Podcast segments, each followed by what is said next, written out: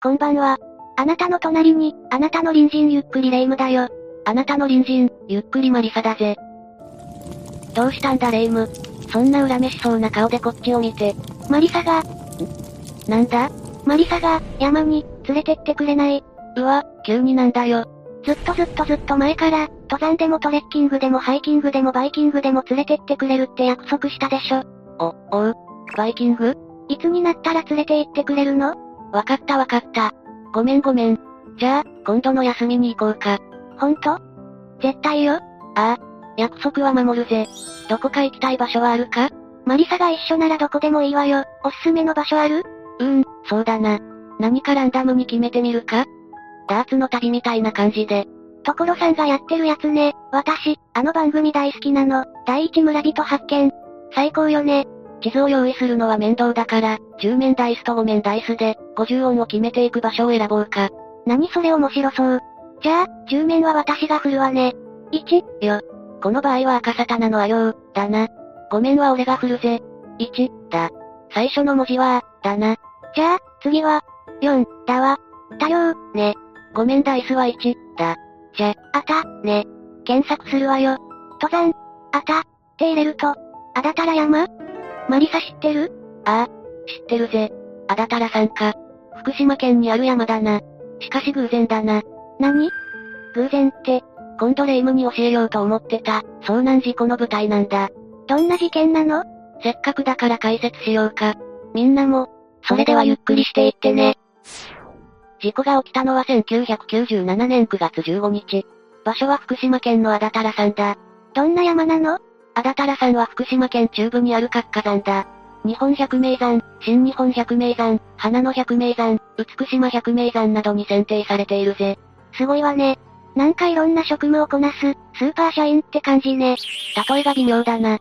まあ、スーパーなのは間違いない。万葉集にも歌われていて、昔から名山として名高い山だな。活火山ってことは噴火したりするの？すごい溶岩出てくるとか？いやいや、日本で溶岩がガシガシ出てる山は、あんまり見ないだろ。活火山といっても、何万年か前に沈静化していて、2400年前にマグマを吹き出して以降は、マグマ水蒸気爆発を起こすぐらいだ。大丈夫。大丈夫ね。いやいや、マグマ水蒸気爆発って、爆発、するんでしょ？十分怖いわよ。そうだな。1900年には沼の平河口で、中規模な水蒸気噴火があり、硫黄の採掘所がやられ、死者72名、負傷者10名という被害を記録している。やっぱ大丈夫じゃないでしょ。すまんすまん。活火山というだけあって、結構火山活動はあるようだ。そして今回発生した事故も、火山活動の影響で発生するんだ。9月15日、東京都内の利用業者の、登山会の会員14名があだたら山を訪れる。彼らは午前6時半頃、沼の平の入り口から登山を開始する。いいわね。早朝の出発。空気も綺麗だし、きっと気持ちいいわよね。ああ。だが、あいにく霧が立ち込め、彼らはルートを見失ってしまう。途中で山頂が見えたため、尾根に出ようとしたんだが、どうにも足場が悪く、困ることになる。そこで、小石や砂による足場の悪さを避けようと、一行は沢に降りるルートを取るんだ。まあ、歩きにくいのはしんどいわよね。沢に降りる一行は、あることに気づく。どうも辺りに漂う匂いが気になったんだ。異臭に気づいた最初の二人は、沢付近を駆け抜ける。彼らはそこにあるものの正体に、本能的に気づいたのだろう。何の匂いなの？どういうこと？それはガスの匂いだ。沢の周りには魚臭が立ち込めていたんだ。最初の二人は駆け抜けることができた。だが、それに続いた A さんら皇族の三人が、次々に倒れてしまう。それを見た皇族の B さんは、彼らを救おうと駆け寄った。だが、B さんもガスにやられて倒れてしまう。まずいわ、ガスがあるんじゃ、助けに行けないじゃない。こういう時どうしたらいいの？基本的に近寄るのは NG だな。二次遭難になる。だが、勇気あるメンバーの一人が息を止めて、B さんに駆け寄った。B さんから手を握られたこのメンバーが、一瞬息をしたところ、強烈な異臭がしたそうだ。先に駆け抜けた二人が、沢に降りてはダメだ。と叫んで、皇族の人たちに危機を伝えたんだ。少し遅かったわ。そうだ、救助を呼ばないと、何か方法はあったの？アマチュア無線機があったんだ。これで救助を呼ぼうと彼らは無線で呼びかけた。だが、機械の調子か電波が悪いのか、無線はなかなか通じない。連絡を取るのに約1時間かかってしまうんだ。ああ、早く助けないと。手遅れになっちゃうわよ。1時間ほどかかって、ようやく無線が繋がり、救助の要請をすることができた。通報を受けた救助隊が、ガスマスク携帯の上、救出に向かったのは午前11時半過ぎだった。なんとか間に合ってほしいわね。そうだ、ヘリコプターなら早く到着できるんじゃない？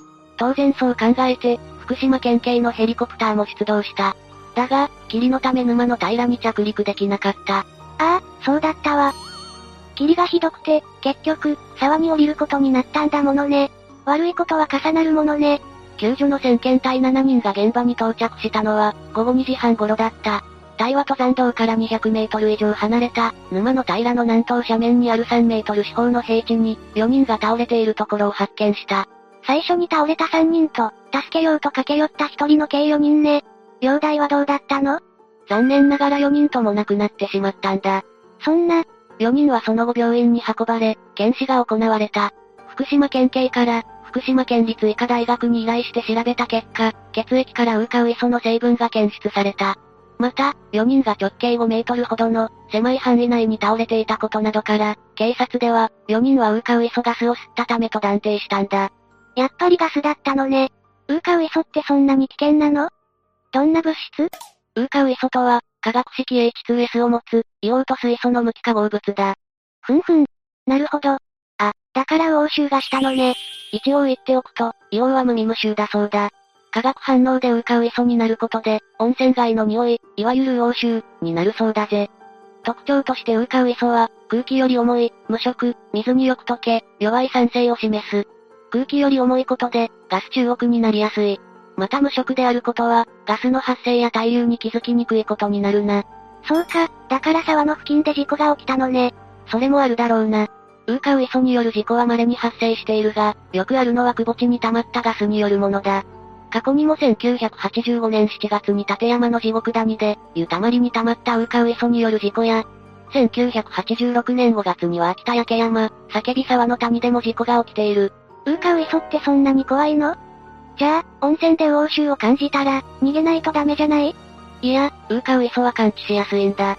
険性のない低い濃度でも、人間の鼻でも感知できる。同じく有毒ガスの、塩アウイソやアウ酸ガスに比べて感じやすいんだ。そうなの？ちょっと不安なんだけど。ウーカウイソは、嫌気性細菌から発生することもある。飲食店などの厨房排水で設置される分離層や、溜めます内で閉店後に水が動かなくなると発生するんだ。嫌気性細菌？今回の事故とは直接関係ないから、簡単にな。嫌気性細菌とは、生育に酸素が必要ない菌だ。大別して2種類、酸素があっても大丈夫なやつと、酸素は NG のやつがいる。こいつらは、栄養を分解する際に、ウーカウイソを出したりするんだ。じゃあ、危険なの？いや、相当量の濃度じゃないと、人体に影響はない。菌の量にもよるが、まあ、大丈夫だろう。嫌気性と対象に好気性というのもいる。これは酸素がないとダメな菌だ。こいつは栄養の分解で二酸化炭素と水を出す。ほうほう。レイム、あんまりわかってないな。そ、そんなことないわよ。でも危なくないなら大丈夫ね。うん。じゃあ、今回の内容に戻ろう。遭難の翌日の9月16日、福島県警による現場検証が行われている。捜査員が現場付近の空気を採取し、分析したところ、致死量の5分の1に当たる 200ppm が観測された。登山をしていたパーテは、当日の天候状況、風向きなどで、特異的にウーカウイソガスが溜まっていたスポットに、足を踏み入れてしまったと推察される。いろんな偶然が重なったのかもしれないわね。仕方がない事故だったのかも。確かに今回の事故は予測が難しかっただろう。まさかそんなところに、ウー毒ガス溜まりがあるとは予想していなかったろう。それに、霧による道迷い、ルートの変更がなければ起きなかった事故だ。もし、今回の事故を防ぐためにできたことがあるとすれば、情報収集だったかもしれない。どういうこと？実はダタラ山では、ここに、3年ほどの間に、火山活動による影響が見られたんだ。1995年に火山性微動。1996年には沼の平河口で泥水噴出が見られた。沼の平って、事故が起きた場所じゃない？予兆があったってこと？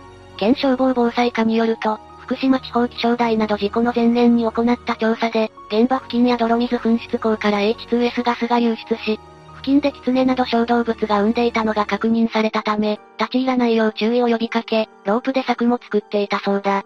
予兆もあって、対策もしていたのね。それでも事故が起きてしまった。今回のケースでは、様々な要因が重なって事故が発生したんだろう。霧が出たこと、そのせいで道に迷い、視界不良で、防護策を偶然避け、事故が起きた。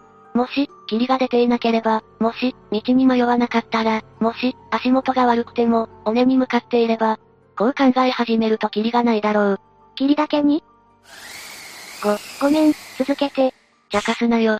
真面目な話、どんなに準備をしていても、すべてのリスク、危険から逃れることはできない。だが、準備することで、避けられることがあるのも事実だ。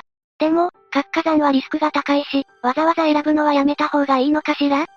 何かメリットってあるの？あだたら山の見どころは、沼の平周辺の荒涼とした火山の景観だ。また、岩光蘭、黒豆の木などの、鉱山植物をはじめとし、八重白山尺投げ、サラサドウダン、蓮月辻など、花の百名山にも選ばれている。この火口を中心とする優れた景観と、そこに生息する鉱山植物を保護するため、バンダイ旭国立公園に指定されているんだ。自然豊かで、他では見られない景色が魅力なのね。それに首都圏からも今なら頑張れば早朝プランで行ける。そのあたりも魅力かもな。そうなの？じゃあマリサ、いよいよ登山に連れてってくれるってことよね？ゲー、しまった。ゲーって言ってる人、初めて見たわ。横山光輝の三国志、でしか、見たことなかったわ。そ、そんなことは。確か曹操がゲー、関羽。って言ってたのよね。むむむ。それも曹操が言ってたわ。むむむ。ってね。違うぞ、これは呂布のむむむ、だ。どこがどう違うのよ。言ってみなさいよ。マリサ、約束通り登山に連れて行ってもらうからね。むむむ。もう呂布、のむむむ、は通用しないわよ。ち、違う、これは炎症のむむむ、だ。ええー、もういいわ。今回は絶対連れて行ってもらうから、さあこっちに来なさい。ま、待て、これは大江の罠だ。視聴者のみんな、一寸先は闇だ。恐ろしい罠が口を開けているかもしれない。黙らっしゃい、早く準備をして出発するわよ。じ、じゃあ、次回までのお別れだ。それまで皆が、そして俺が無事に過ごしていることを祈ってるぜ。それじゃ、次回も私たちの隣人として、ゆっくりしていってね。